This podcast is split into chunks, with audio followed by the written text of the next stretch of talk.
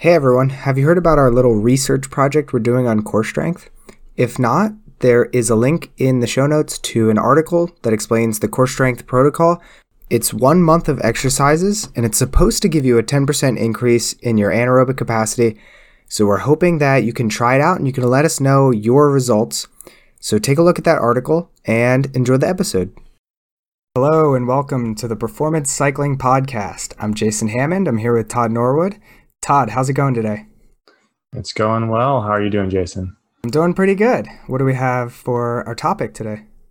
So we're going to talk about cadence and efficiency when we're cycling. I think that's important because I think something we might ask ourselves when we're talking about our performance is, well, what rate should I be pedaling at if I want to be the most efficient, if I want to cover the most ground with the least amount of energy? And science has some answers for us and some recommendations on what we might want to do. So we can try to work that out. And of course, everybody's going to be a little bit different, but there is some trend here. And it's just maybe something to think about as you're going through your training. Ah, uh, yes, I want to try to practice and try to train closer to this cadence because the research says this might be the most efficient for me in the long run. Okay, so if we go back to previous episodes, I don't want to steal the thunder, Todd, but basically the idea, the overall premise is there is some optimal cadence for efficiency. And like if we take this to, to the extreme, a cadence of ten is not going to be efficient for anybody. That seems very intuitive. And at the same time, a cadence of one forty, you're bouncing too much to ever put enough energy into the pedals. So if we follow these curves, we connect the dots, there should be some number that is most effective at producing power and probably another one that's most effective for using energy. They may be the same number, they may be different numbers. And you're saying there's some science to to tell us what the right answer is, or at least hint at it. Yeah, I think that's fair. I think hint hint is fair, and your mileage may vary a little bit uh, to your point, depending on what your goal is. What are you trying to do? Are you trying to sprint really fast? Or are you trying to ride for a long time? And before we dive into the topic, we need to do a little bit of background. We need to talk about a couple of terms and set up the ground rules for how it is that we're going to measure efficiency. So one measure of efficiency is looking at your wattage, right? Looking at how far or how much energy is going into the pedals or into the bike to move us forward. So that's one part of the equation is your wattage, but you can't measure efficiency just using your power meter. You have to know something else. So I think a great example, Jason, is I can get on my bike, I can pedal for an hour, I can average some number of watts, and there's some number of kilojoules of energy that that is. But to really look at efficiency, we need to know how much energy I had to burn as a rider to produce the kilojoules at the pedals. So we need to understand the metabolic cost of that energy that was produced at the pedals. And to do that really well, you actually have to be in a lab and you have to measure your, your oxygen utilization and exchange. So that's one thing, like that's our, that's how we're looking at, at efficiency uh, is how much power at the pedals uh, divided by energy was expended from the human being to move those pedals. Yes, so efficiency is just the amount of energy produced versus the amount of energy actually used by the engine. And this is true for not just humans, all energy systems, coal-powered power plants or solar panels, all these things have a certain amount of energy that goes in. How much energy goes out to push you forward? That's inherently the term efficiency. Yep, and then there's so gross efficiency. Um, there's a couple other measures that we're going to talk about. So one is force effectiveness. And I think some of our crank power meters will start to calculate this for us. And what that is by definition is the ratio between the force directed perpendicular, so nine degrees to the crank arm, and the total resultant force on the pedal. And we know that our forces that are perpendicular to the crank arm are really the ones that are going to be driving us forward. So that's what force effectiveness is. All right, so for this sort of back to mechanical engineering theory, uh, if we have force that isn't perpendicular to the crank arm, it's sort of wasted. The energy is spent sort of pushing on the crank in the wrong direction, it doesn't spin around. And so you can have a really high total force, but if you just push straight down on the pedals when the crank's at six o'clock, you're not going to go anywhere. So it's not Correct. just it's not just the amount of force you produce, it's the amount of force you produce that's perpendicular to the crank arm, right, Todd? Yes, and thus it's meaningful in terms of moving us forward. Yep.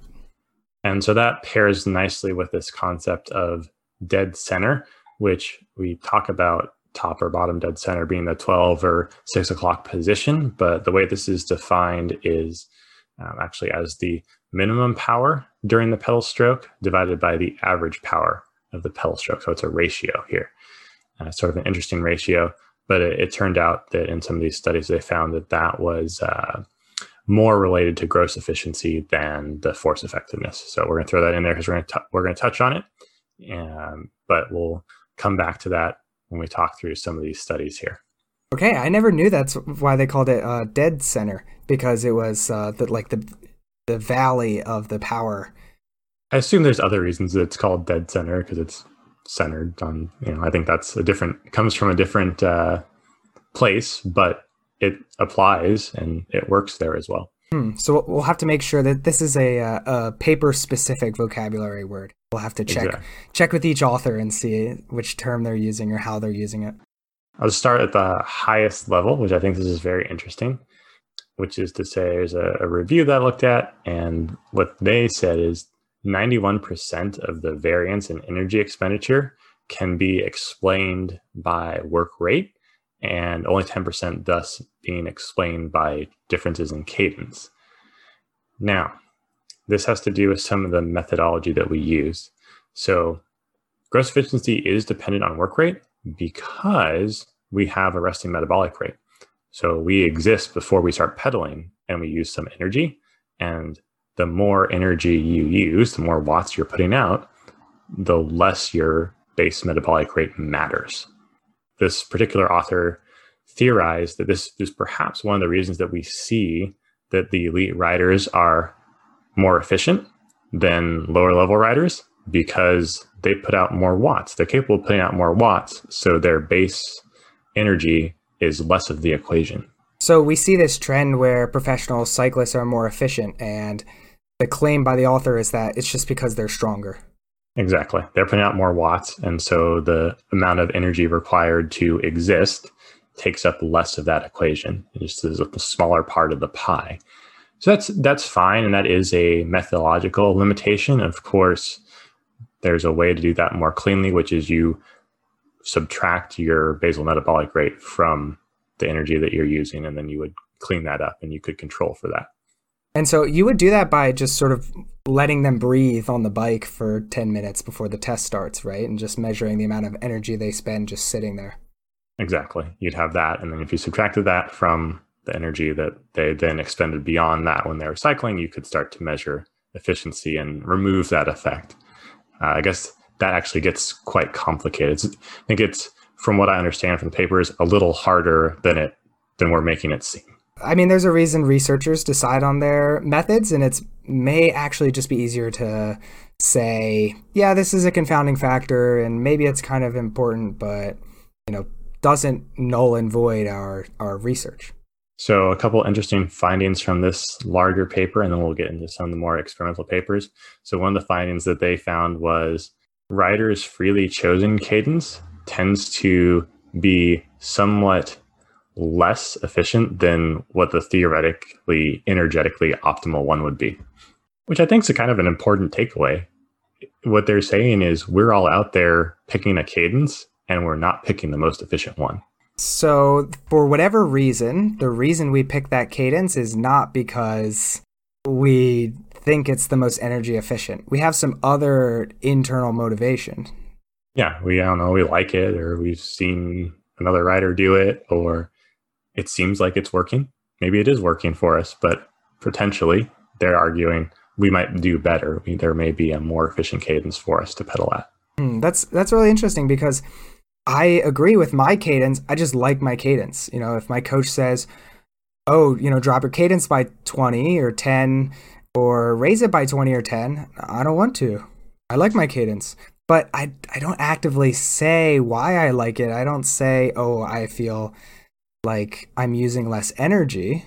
If it just feels better, like muscle wise or, or body wise, it just feels natural. It feels right. Right. Which is an interesting balance. Potentially the best thing to do might not be the thing that feels right. And maybe if you trained at that a little bit, you would become better at it and it would feel more natural. Mm, that's a good point. And, and there are definitely evidence of that in many different sports of this may seem intuitive for you to do, but actually the best athletes or the best people in this sport do it a little differently. And so this could maybe open that box of maybe we should be forcing ourselves to do something less fun or less intuitive in order to get an advantage. And then this next point from this paper gets to what you were suggesting when we just opened up the podcast, which is to say that the efficiency of cadence. So if you have cadence on your horizontal axis and efficiency on your vertical axis, is an inverted U shape. So there's a sweet spot in the middle where you're most efficient. It's not at a really low cadence. It's not at a really high cadence. And I think that's intuitive. I mean, mm-hmm. I, I even gave the example, right? Take the really extremes.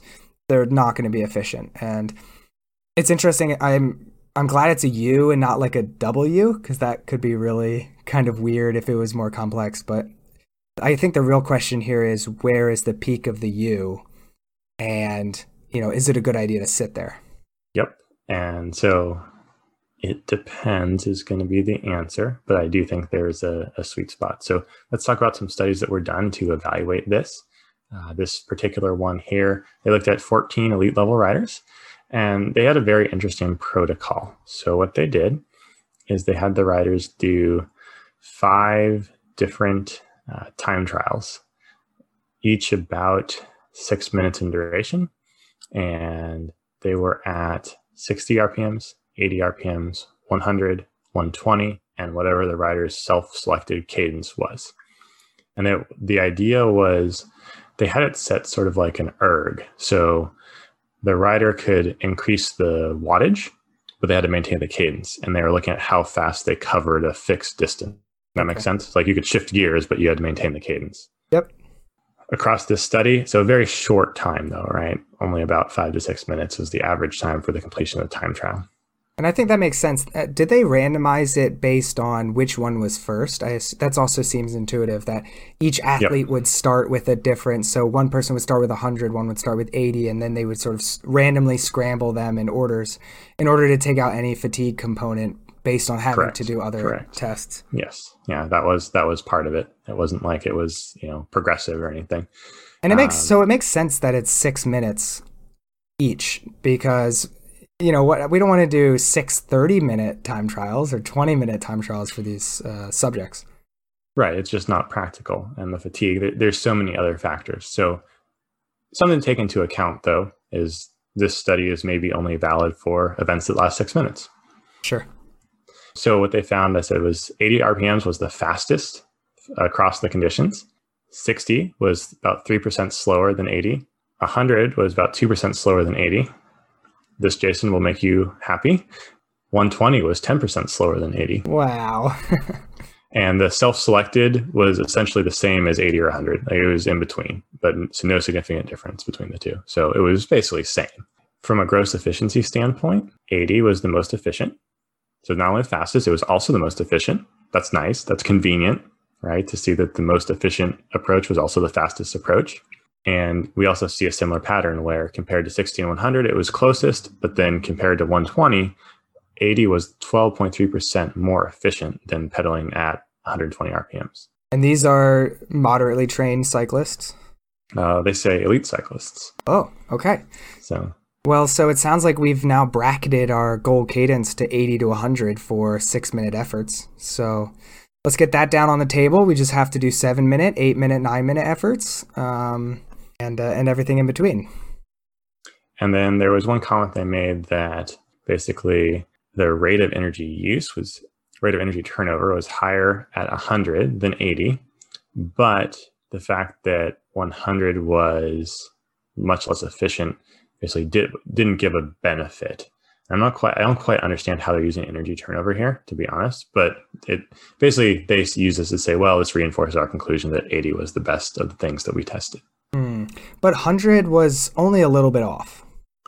three point four percent, but significant in their data. Okay, so different study, wider range of cadences, also tested across different wattages. So instead of, in the prior study I mentioned, they picked their wattage that they could put out. This one, they, you can imagine this big chart, a big table of, you know, cadence times wattage to figure out what was, you know, what was happening. And this one, they did twenty different tests. So they had five different cadences and four different wattages. All in the same day. Yeah. Uh, three minutes for each cadence.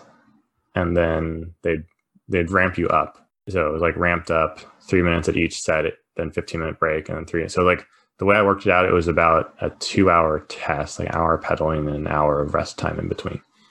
Okay. Awesome. I mean, that's also doable. Like I'm, I'm glad they're not eight hours a day for one subject or something like that. I think two hours is reasonable enough, especially for like an elite athlete to be able to handle the, the load. These particular individuals weren't elite cyclists. They were healthy subjects. Not quite sure what that means. Didn't have injuries, weren't ill, but not elite riders. So take that into account when you're thinking about the results of this study. The other piece here is that the wattages were really low. The peak wattage was one hundred sixty watts. Whoa. So, so, the, so this is where we talk about the methodological flaws and how your basal metabolic rate factors in. When you're doing forty watts, you're really inefficient because your basal metabolic rate is a big part of that pie, mm. as opposed to at one hundred six. Like that, that study was, of course, going to show that as work rate went up, you became more efficient. There was no other outcome because the work rate was so, started so low. Sure. And so what did they find? I think this study is interesting because it's a two D map. You can almost uh, provide like a raised three-dimensional graph from this two D platform in terms of the efficiency. And so is this, is the relationship between wattage and cadence and overall efficiency a single peak, or is it flat, or what does the shape look like? I guess it could also be like a ramp potentially. I think if I had to visualize this in three dimensions, it's a weird ramp looking thing um, from a, a low corner to a high corner. So let me talk about this. Uh, when cadence was low across the wattage conditions, when it, there was a slope. So the lowest cadence in this condition was the most efficient, and it sloped down towards the highest cadence. So forty R P Ms at forty watts was more efficient than one hundred twenty R P Ms at forty watts. It was also more efficient than sixty R P Ms at forty watts. And that was true all the way up, but the slope is less steep as the wattage increased. Interesting. It's like the, the efficiency gets tighter and tighter. And then going the other way, is what I said before, is it goes kind of up on a curve from forty watts up to one hundred sixty watts. At every cadence level, it becomes more efficient as you increase wattage. But still, forty R P Ms at one hundred sixty watts efficient. But the error bars at one hundred sixty watts are tighter than they are at the lower values. It sounds like the summary is we already know that the higher the wattage, the more efficient it is, and that's because of the basal metabolic rate of the individuals. Mm-hmm. But it also sounds like forty cadence was the most efficient across all wattages. That's correct. But these were relatively low wattages. Sure. And so I wonder if forty is still, like, how far does that extend for forty? We know it doesn't extend up to, like, well, the, it, what was the previous one hundred sixty study? This one gets to one hundred sixty. And what uh, was the uh, previous study at?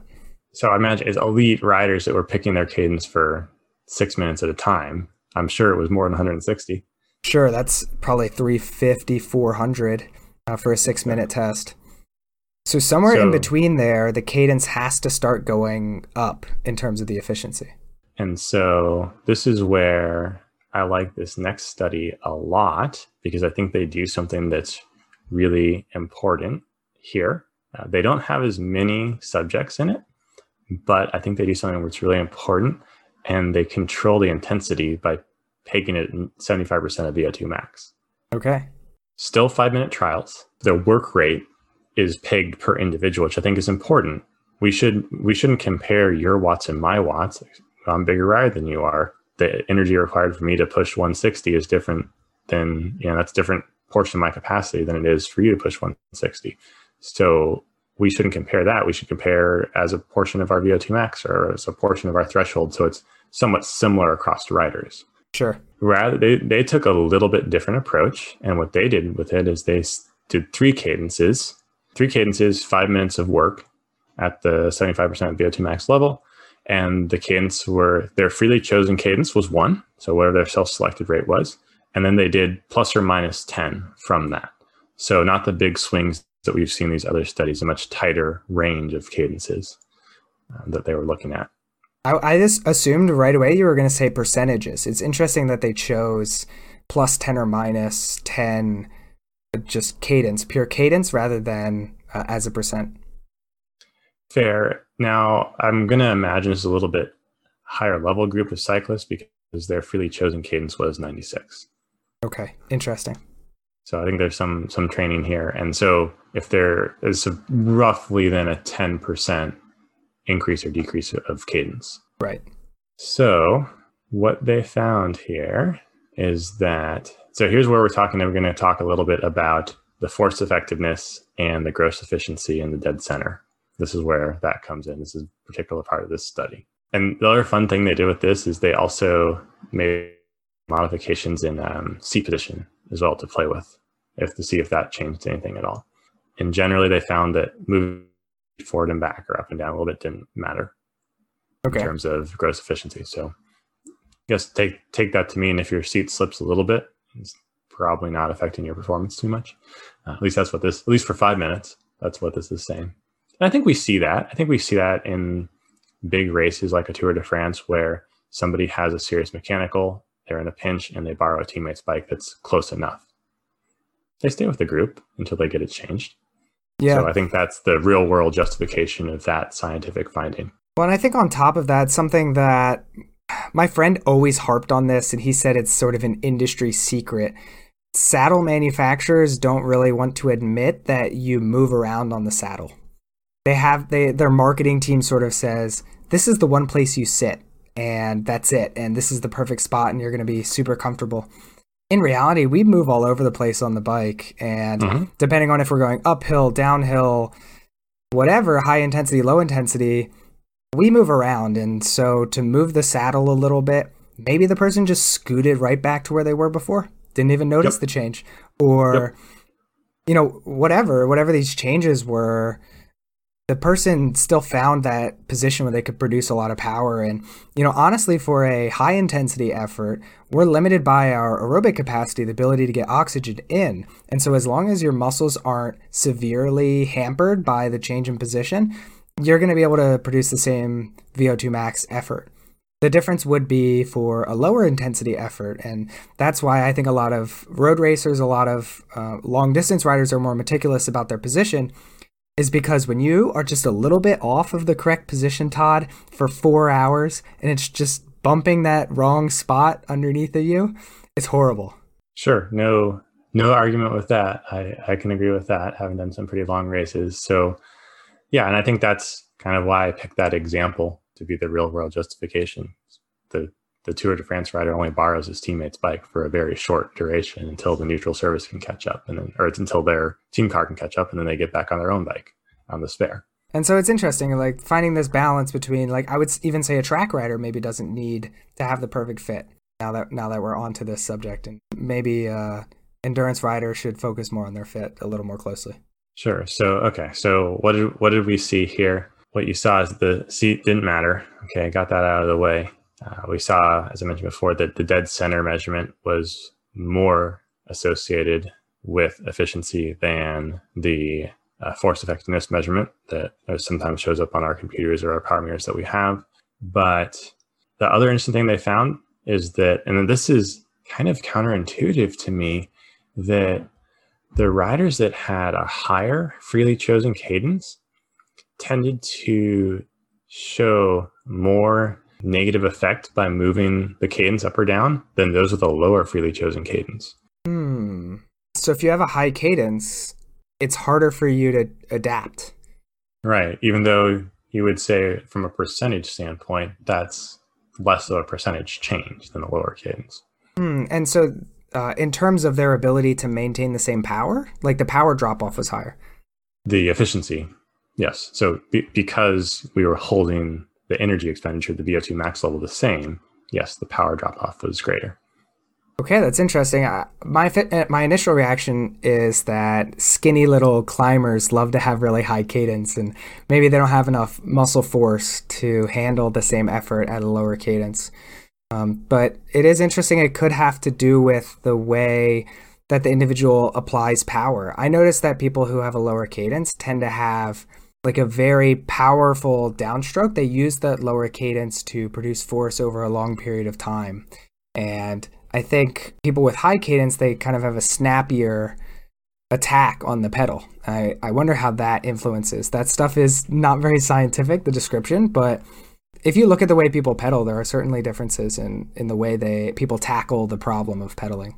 Sure. And so what they conclude is that, yes, energy expenditure is related to cadence, but not force effectiveness. So that's kind of an interesting finding. So the force effectiveness is not going to be a good measure of pedaling technique to tell us about our efficiency. They said that the force effectiveness, the dead center measurement, and your efficiency are not affected by your body orientation, seat adjustments, and their conclusion was that uh, those parameters and the relationship between the hand, like the body's pretty robust, basically. You have you have some range there outside of positioning, but cadence does seem to change your your energy expenditure. So Here, here we are.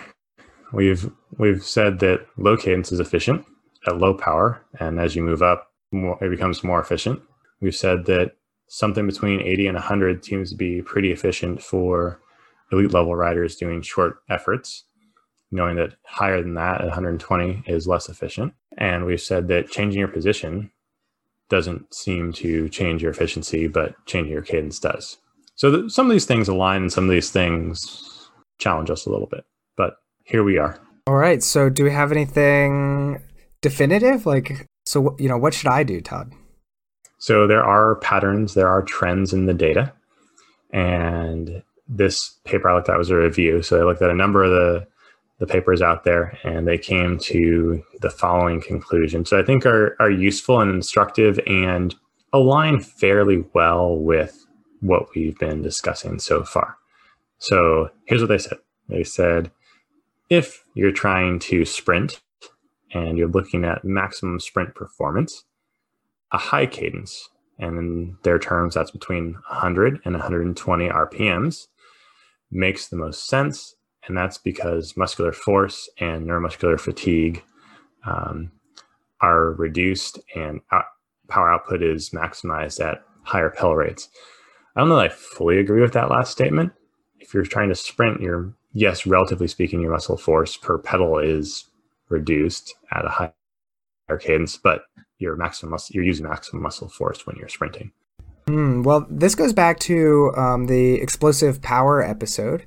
There was some relationship between activation time for the muscles and, you know, for some people, they can't produce as much power into the pedals because it takes too long for their muscles to fire or to maximally contract. And so it's interesting that they concluded that higher cadences were better. I don't know if that's true for every athlete. It should depend on the characteristics of the individual muscles. Fair. And they do note that extremely high cadences increase the metabolic cost of cycling. So that's consistent with all the other studies. Saying, okay, if you're if you're too high, it's going to be inefficient. That's what you said when we started off. So you're bouncing the saddle, you're, you're losing energy there. So that's that seems to be the one consistent finding across all these papers is if the cadence, there's a problem with the cadence being too high. There's maybe some debate on the low end. And I think that's methodological differences, but the high end, that seems to be very clear. If you pedal too fast, it's going to be inefficient. And then is there a lower bound at higher intensities? Great question. They didn't go into say, okay, well, for sprints, you should not go lower than X. They made that recommendation for sprinting one hundred to one hundred twenty. Then they moved on to prolonged cycling, which they defined as road time trial. So long, but not super long. And they says this may benefit from a slightly reduced cadence in the range of ninety to one hundred R P Ms. So again, this is consistent with some of the other papers that we talked about, this ninety, eighty, ninety, one hundred range. This is fair. And I think that that makes sense. I think that's what we also observe in the world. And then they said, this is interesting. And I, I think there's, this depends on the population. During ultra endurance cycling, which they define as greater than four hours, they suggest that performance would be improved by using a relatively low cadence in the range of seventy to ninety. So I think one of the things you're seeing here is that there's overlap in all of these things, right? Time trials, road, long road races, and then maybe except for your sprint, you could pick up the cadence. But if you were in the, if you were at ninety all the time, you would meet most of their their recommendations. And they suggested that lower cadences, well, relatively lower cadences, right, show improvements in cycling economy, which is true in these other papers as well. And that makes sense because also you're going to be lower cadence for those longer events. Your power is going to be lower. Right. Too. So there's there's a lot of things that sort of fit together here. My initial reaction is at when you're sprinting, when you're doing high intensity efforts, even a prolonged, in their case, they called prolonged riding of a time trial, you don't really care about metabolic efficiency even in a time trial. You're never going to run out of kilojoules. Right. It's so short, re- it, relatively short relative to the energy you could have available. Right. And so the focus maybe should be on power rather than conserving energy. And same with sprinting. Sprinting is the ultimate example of not really caring about how much energy you put into the system. It's usually done right at the end of the race. You usually get to stop and have your recovery shake right afterwards. We know that eighty or maybe ninety is the most efficient. And so it would make sense for them to say, for the event that requires conserving energy the most, stay right in that seventy to ninety range. And then for these other events, maybe the efficiency can drop off. And there is that balance between getting as much power out as possible and being as efficient as possible. And that, that is interesting. And I wonder if that's kind of how our brain works with some of these different efforts. We know that these elite cyclists who had an average cadence of ninety-six for their V O two max intervals, they subconsciously decided that that was the right balance. They They knew they could be a little less efficient, but that they had to produce this certain amount of power in order to hit their V O two max. And, you know, other athletes who maybe are doing a longer distance, they, I, you know, I, I just wonder if this is subconscious or is it a comfort thing? Like, how does our brain pick it? And back to the original question, Todd, do you have a conclusion on, do we just do what our brain says or do we actively try and stay within a certain zone? So I think there's a range here for a reason. The authors didn't conclude the most efficient cadence is eighty-seven R P Ms. They suggested a range, ninety to one hundred, seventy to ninety. And I think that's to account for individual variation. So I think there's a couple pieces that are happening here. Uh, I think your point's totally valid in terms of the demands are different across the different pieces here, whether it's a sprint or it's an ultra endurance event. What what you need to optimize is a little bit different in each of those. Sprint, it's power, and it doesn't matter. Once you're done, you're done. Uh, where ultra endurance, you need to optimize energy. So I think there's a couple pieces. So one is training. If you're well trained, you're probably capable of ra- riding a higher cadence versus someone who's not. So that may be a factor why you choose a lower cadence or why you choose the cadence that you do. But I think with I think you should probably try to be within that range. Look at the event or the duration that you're trying to ride for, and then see if you are within that range. And if your self-selected cadence is not within that range, it may be worth experimenting and spending some time training to become competent in pedaling in that range to see if you get a performance benefit. I think that's, for me, what it boils down to is question one, for the duration or the event that I'm doing, Am I, do I pedal in this range anyhow? If yes, then there may be little to change. If no, then there may be some benefit to be gained, especially as the event gets longer. Yeah, I think that's a good point. I, I think the takeaway here is, you know, some people that I ride with, uh, especially in group rides, they're at sixty cadence the entire ride, climbing, descending, flats, everything. I think that person, if you are that person, maybe ask yourself, should I be working on this? What do I need to do to pick up the cadence? Is my bike fit uncomfortable so it's harder to pedal at a higher speed? Uh, do I lack core strength so it's hard? Or whatever it could be, I think this is a good sort of dummy check to say, you know, am I in the right place? If you're doing your V O two max intervals at seventy cadence, that's another, you know, kind of red flag of I'm maybe not doing this correctly, or maybe there's something uh, wrong either with my body, like uh, I have really tight hip flexors, so I can't unweight the pedals, and that means I'm more efficient at a lower cadence. Like, if that's what it is, and certainly we could probably have a follow-up episode with, you know, potential reasons why you may, you know, pedal or bike in a certain way. But I think, uh, you know, another example of this is one of my collegiate friends. He always said his fastest sprints or his most powerful sprints were at one hundred cadence. And, you know, I was racing on the track a lot then, and I was like, well, my fastest are like one forty cadence. Mm-hmm. And I and I think that's more normal, to one twenty, one forty. And, you know, we didn't really explore it that much, but, you know, listening to these things that you're saying, Todd, I would probably tell him one hundred is too low. Like, either... Or at least on the low end, right? And yeah. You might, uh, you might benefit from bumping that up a bit. You know, it is all kind of subconscious. And so the question is, can we just get him to drop a gear and suddenly the problem's solved? Or does he need to do more box jumps to get the explosive snap he needs to ride at a higher, higher cadence? Or... Uh, maybe he has some flexibility issues, and so it's harder for him to hit that higher cadence. Like, I think this is a good, like I said, dummy check to say, am I in the right zone? And you can sort of check that off the box, check that box off and say, okay, cadence is fine. But if you're outside the zone, it's sort of is a nice little red flag that says, maybe explore this further and figure out why you're not in the zone. Yeah, I think that makes perfect sense. And I would agree with you from the sprint standpoint. I can tell you all of my highest peak power readings are at one ten, one fifteen, one twenty cadence, not at one hundred. And so, okay, well, that that sort of checks that box. Yep, that makes sense. I probably wasn't going to get too much more power out of that. Um, and I think I have to look at my data, but I do think my longer endurance rides do live below ninety for the most part. So that sort of makes, like, I think I kind of live in these ranges. Um, Now, whether that's subconscious or why I ended up there, I can't tell you, but I do think I tend to live in those ranges. So lucky me, I guess, I suppose. Yeah. And on the topic of cadence, I know um, Sepp Kuss, who is now, uh, you know, destroying the Tour de France. It's great to see him up there at the front. He, I listened to an interview with him, and he said his coach worked on, you know, threshold at low cadence, threshold at high cadence, threshold at medium cadence. Being a dynamic rider is also important, at least at the elite level. And so it's interesting that his coach would emphasize that.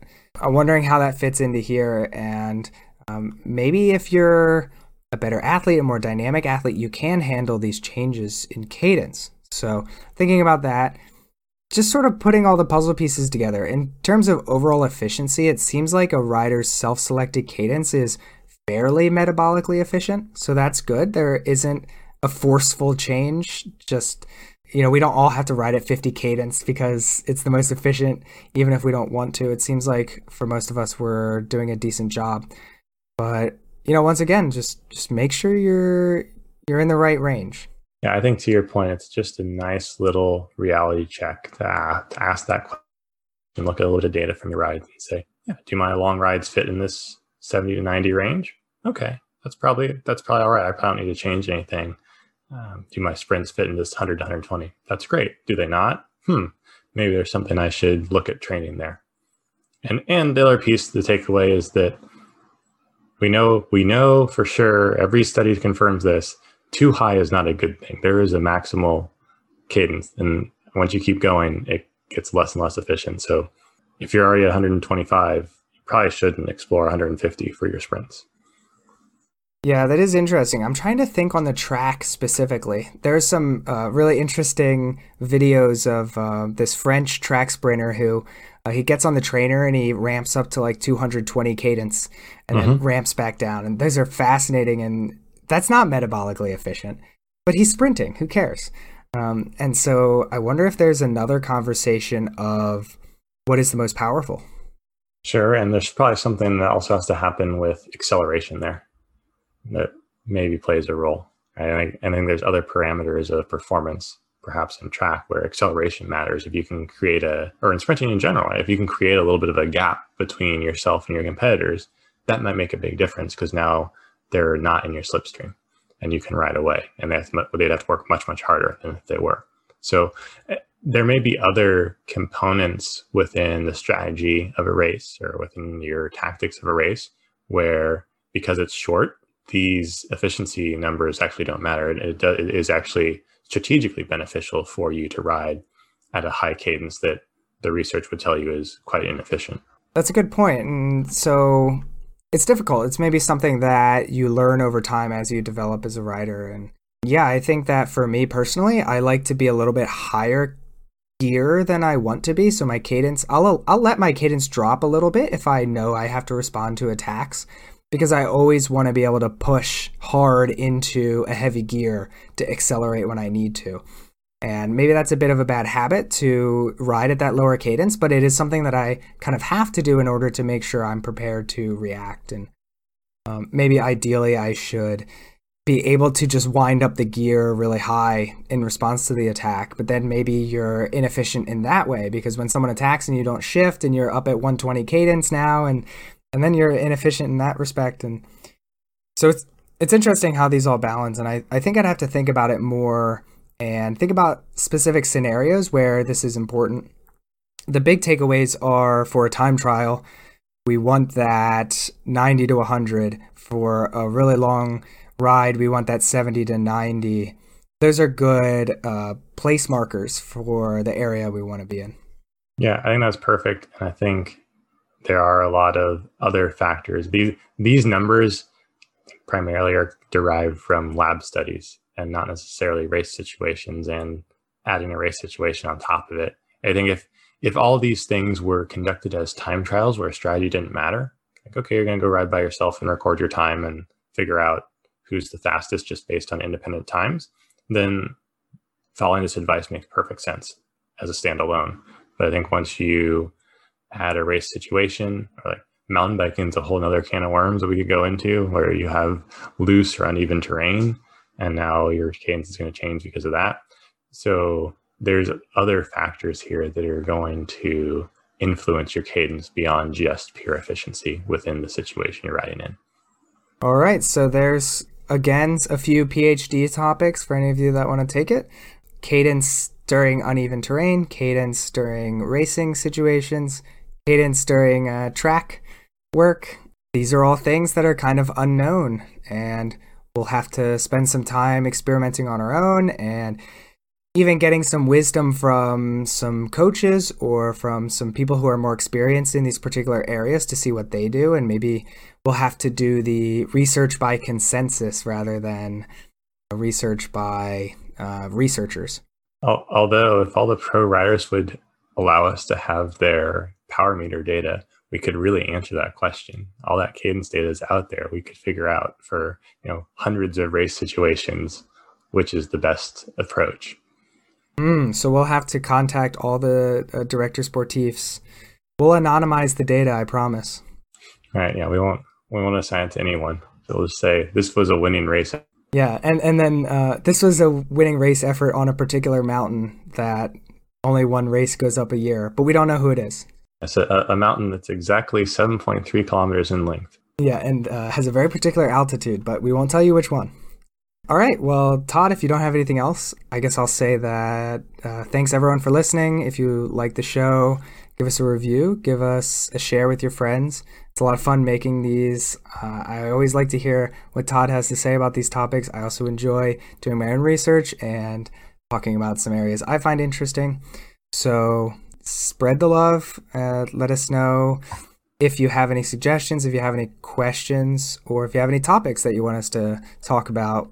The contact information for the show is in the show notes if you want to check that. And uh, Todd, if you have anything else? We'll put all the links to the papers here that we discussed in the show notes as well, as we usually do.